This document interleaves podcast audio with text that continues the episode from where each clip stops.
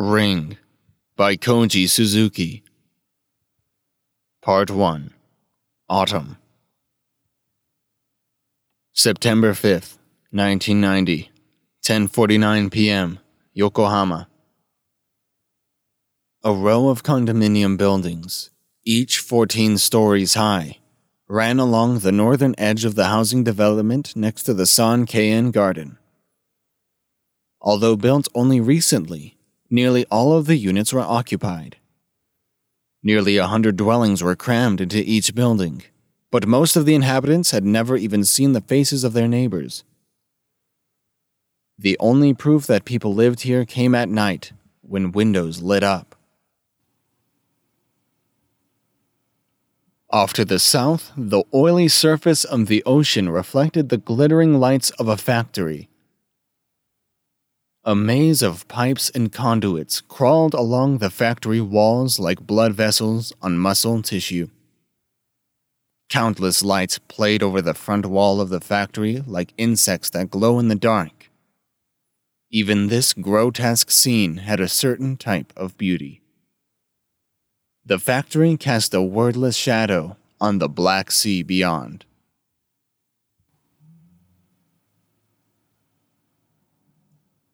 A few hundred meters closer, in the housing development, a single new two story home stood among empty lots spaced at precise intervals. Its front door opened directly onto the street, which ran north and south, and beside it was a one car garage. The home was ordinary, like those found in any new housing development anywhere, but there were no other houses behind it or beside it perhaps owing to their inconvenience for transport links. Few of the lots had been sold, and for sale signs could be seen here and there all along the street. Compared to the condos, which were completed at about the same time and which were immediately snapped up by buyers, the housing development looked quite lonely.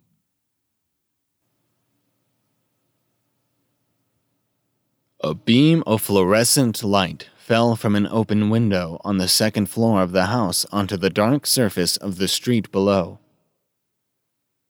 The light, the only one in the house, came from the room of Tomoko Oishi. Dressed in shorts and a white t shirt, she was slouched in a chair reading a book for school. Her body was twisted into an impossible position, legs stretched out toward an electric fan on the floor fanning herself with the hem of her t shirt to allow the breeze to hit her bare flesh. She muttered about the heat to no one in particular. A senior at a private girls' high school, she had let her homework pile up over the summer vacation. She had played too much, and she blamed it on the heat. The summer, however, hadn't really been all that hot. There hadn't been many clear days, and she hadn't been able to spend nearly as much time at the beach as she did most summers.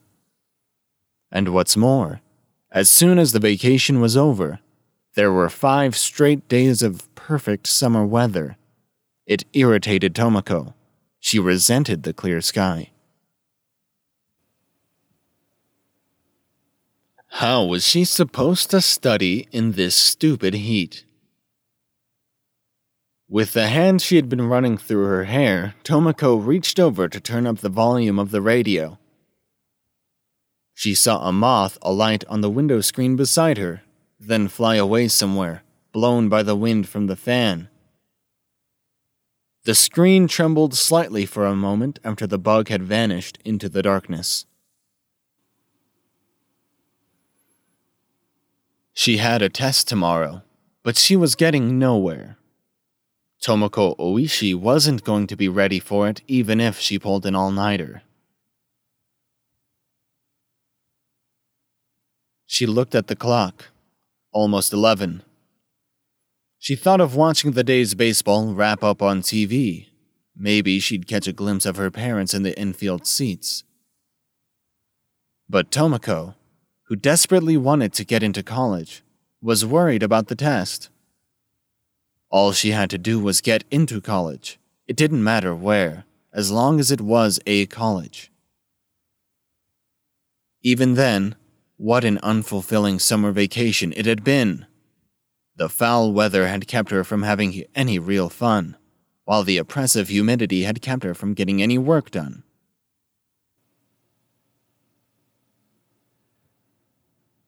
It was my last summer in high school. I wanted to go out with a bang, and now it's all over. The end. Her mind strayed to a meatier target than the weather to vent her bad mood on. And what's with mom and dad anyway? Leaving their daughter all alone studying like this, covered in sweat, while they go gallivanting out to a ball game. Why don't they think about my feelings for a change? Someone at work had unexpectedly given her father a pair of tickets to the Giants game, and so her parents had gone to Tokyo Dome. By now, it was almost time for them to be getting home, unless they'd gone out somewhere after the game. For the moment, Tomoko was home alone in their brand new house.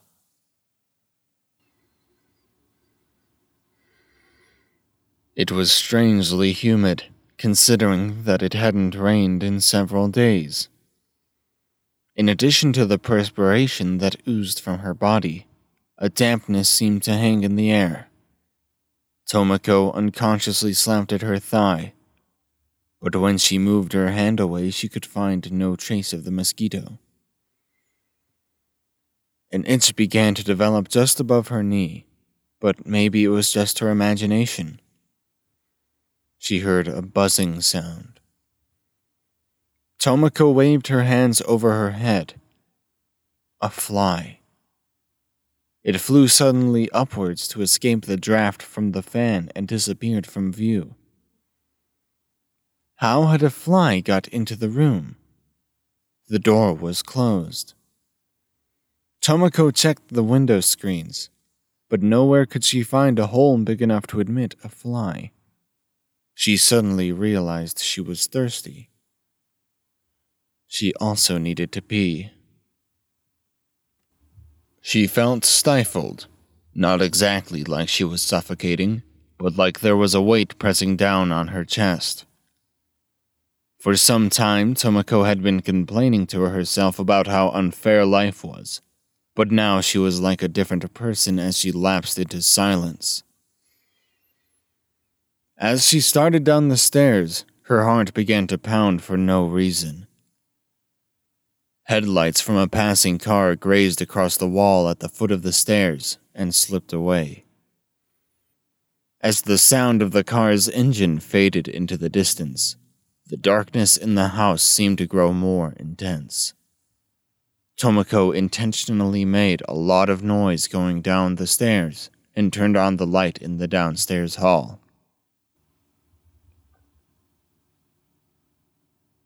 She remained seated on the toilet, lost in thought, for a long time even after she had finished peeing. The violent beating of her heart still had not subsided, She'd never experienced anything like this before. What was going on? She took several deep breaths to steady herself, then stood up and pulled up her shorts and panties together. Mom and Dad, please get home soon, she said to herself, suddenly sounding very girlish. Ew, gross. Who am I talking to?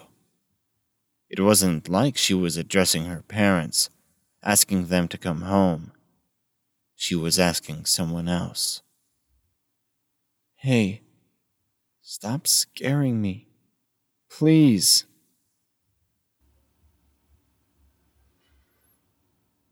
Before she knew it, she was even asking politely. She washed her hands at the kitchen sink. Without drying them, she took some ice cubes from the freezer dropped them in a glass, and filled it with Coke. She drained the glass in a single gulp and set it on the counter. The ice cubes swirled in the glass for a moment, then settled. Tomoko shivered. She felt cold. Her throat was still dry. She took the big bottle of Coke from the refrigerator and refilled her glass. Her hands were shaking now. She had a feeling there was something behind her. Something. Definitely not a person. The sour stench of rotting flesh melted into the air around her, enveloping her. It couldn't be anything corporeal. Stop it! Please! She begged, speaking aloud now. The 15 watt fluorescent bulb over the kitchen sink flickered on and off like ragged breathing. It had to be new, but its light seemed pretty unreliable now. Suddenly, Tomoko wished she had hit the switch that turned on all the lights in the kitchen.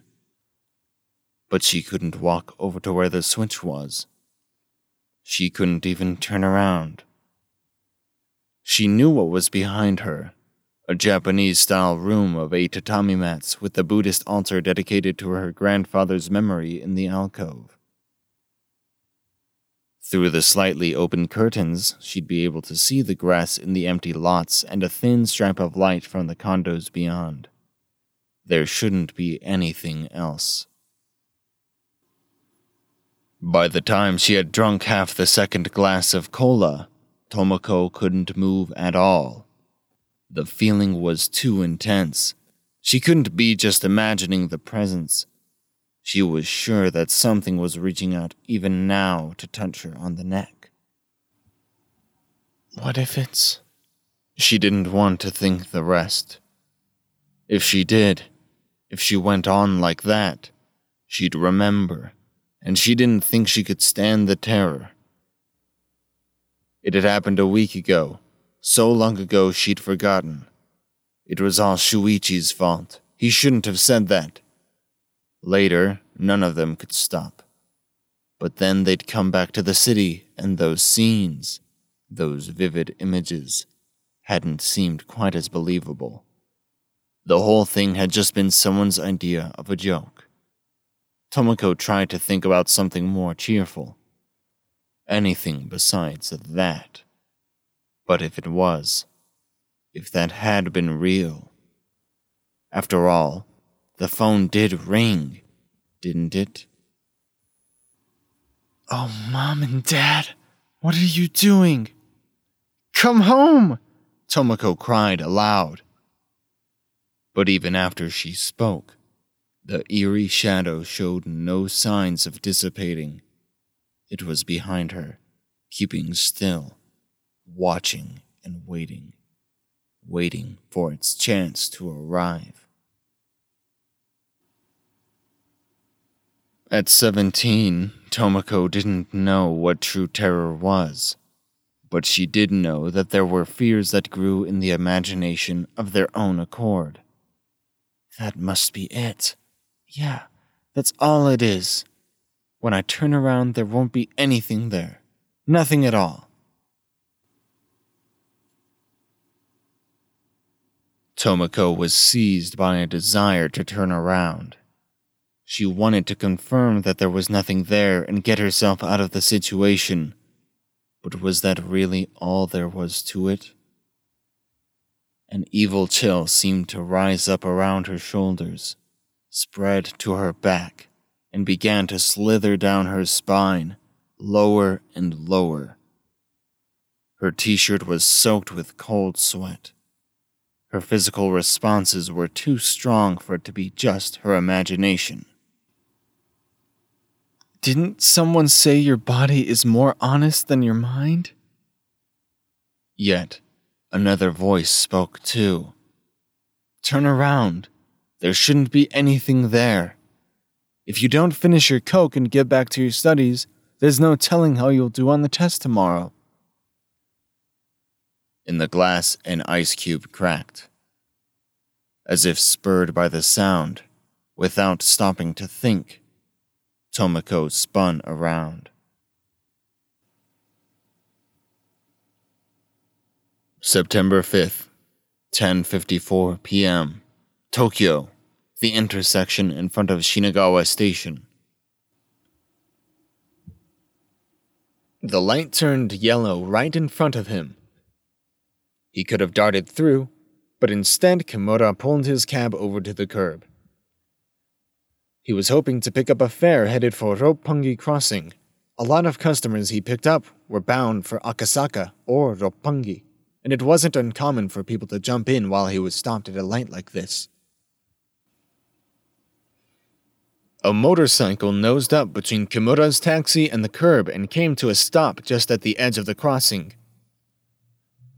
The rider was a young man dressed in jeans. Kimura got annoyed by the motorcycles, the way they wove and darted their way through traffic like this. He especially hated it when he was waiting at a light and a bike came up and stopped right by his door, blocking it. And today, he had been hassled by customers all day long and was in a foul mood. Kimura cast a sour look at the biker. His face was hidden by his helmet visor, one leg rested on the curb of the sidewalk. His knees were spread wide, and he rocked his body back and forth in a thoroughly slovenly manner. A young lady with nice legs walked by on the sidewalk. The biker turned his head to watch her go by, but his gaze didn't follow her the whole way. His head had swiveled about 90 degrees when he seemed to fix his gaze on the show window behind her. The woman walked on out of his field of vision. The biker was left behind, staring intently at something. The walk light began to flash and then went out. Pedestrians caught in the middle of the street began to hurry, crossing right in front of the taxi. Nobody raised a hand or headed for his cab. Kimura revved the engine and waited for the light to turn green. Just then, the biker seemed to be seized by a great spasm, raising both arms and collapsing against Kimura's taxi. He fell against the door of the cab with a loud thump and disappeared from view. You asshole. the kid must have lost his balance and fallen over, thought Kimura as he turned on his blinkers and got out of the car. If the door was damaged, he intended to make the kid pay for repairs. The light turned green, and the cars behind Kimura's began to pass by into the intersection. The biker was lying face up on the street, thrashing his legs and struggling with both hands to remove his helmet.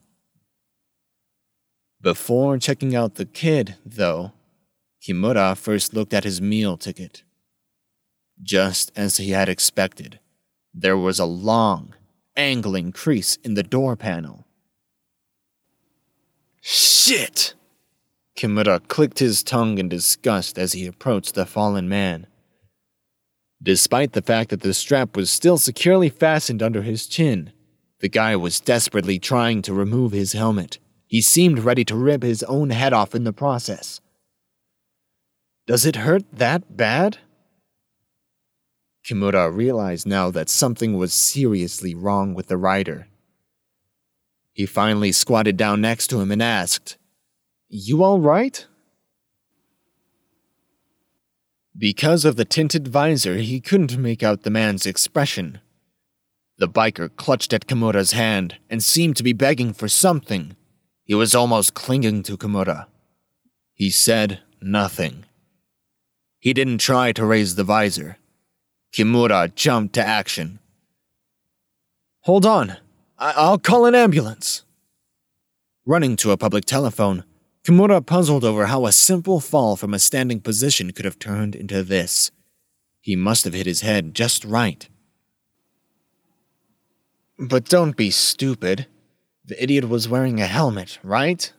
He doesn't look like he broke an arm or a leg. I hope this doesn't turn into a pain in the ass. It wouldn't be too good for me if he hurt himself running into my car. Kimura had a bad feeling about this. So, if he really is hurt, does it come out of my insurance? That means an accident report, which means the cops. When he hung up and went back, the man was lying unmoving with his hands clutching his throat. Several passers by had stopped and were looking on with concerned expressions. Kimura pushed his way through the people, making sure everybody knew it had been he who had called the ambulance. Hey, hey, hang in there. The ambulance is on its way. Kimura unfastened the chin strap of the helmet. It came right off. Kimura couldn't believe how the guy had been struggling with it earlier. The man's face was amazingly distorted. The only word that could describe his expression was astonishment. Both eyes were wide open and staring, and his bright red tongue was stuck in the back of his throat, blocking it, while saliva drooled from the corner of his mouth. The ambulance would be arriving too late. When his hands had touched the kid's throat in removing his helmet, he hadn't felt a pulse. Kimura shuddered. The scene was losing reality. One wheel of the fallen motorcycle still spun slowly, and oil leaked from the engine, pooling in the street and running into the sewer. There was no breeze. The night sky was clear, while directly over their heads the stoplight turned red again. Kimura rose shakily to his feet, clutching at the guardrail that ran along the sidewalk. From there, he looked once more at the man lying in the street. The man's head, pillowed on his helmet, was bent at nearly a right angle. An unnatural posture, no matter how you looked at it. Did I put it there? Did I put his head on his helmet like that? Like a pillow? For what? He couldn't recall the past several seconds those wide open eyes were looking at him. A sinister chill swept over him. Lukewarm air seemed to pass right over his shoulders. It was a tropical evening, but Kimura found himself shivering uncontrollably.